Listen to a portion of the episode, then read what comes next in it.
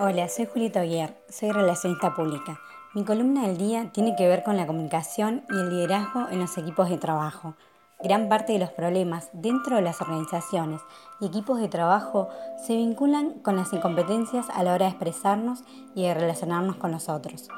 Como ya les había compartido en una de mis columnas, entre lo que pienso, lo que quiero decir, lo que creo decir, lo que digo, lo que mi interlocutor quiere escuchar, lo que escucha, lo que cree entender, lo que quiere entender y lo que entiende, existen nueve posibilidades de no entenderse. Este entramado puede llevar a los conocidos malos entendidos, por ello la interesante complejidad de la comunicación humana. Para evitar estas situaciones, un buen líder debe manejar una eficaz y concreta comunicación. El líder está para clarificar la visión, dar rumbo y sentido a lo que se hace, transmitir la estrategia. Es un guía.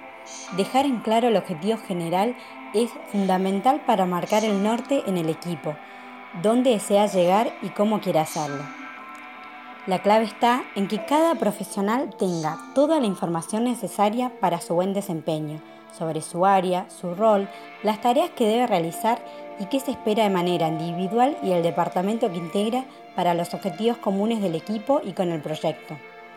Este enfoque permite tres puntos esenciales, la de autorresponsabilizar el puesto de trabajo a la persona, la de forjar equipos líderes inclusivos, humildes y abiertos a aprender, que entienden que hay que trabajar en valores como el respeto, compromiso con ética, transparencia y hacia el resultado, y la de crear un modelo organizativo más en red, transversal y multidisciplinar, donde los distintos departamentos son puentes comunicantes, no silos con jerarquía.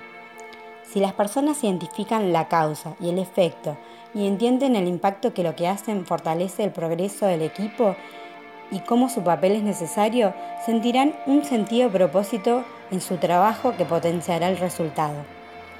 Espero que les haya gustado. Nos encontramos la próxima con más podcasts por VA.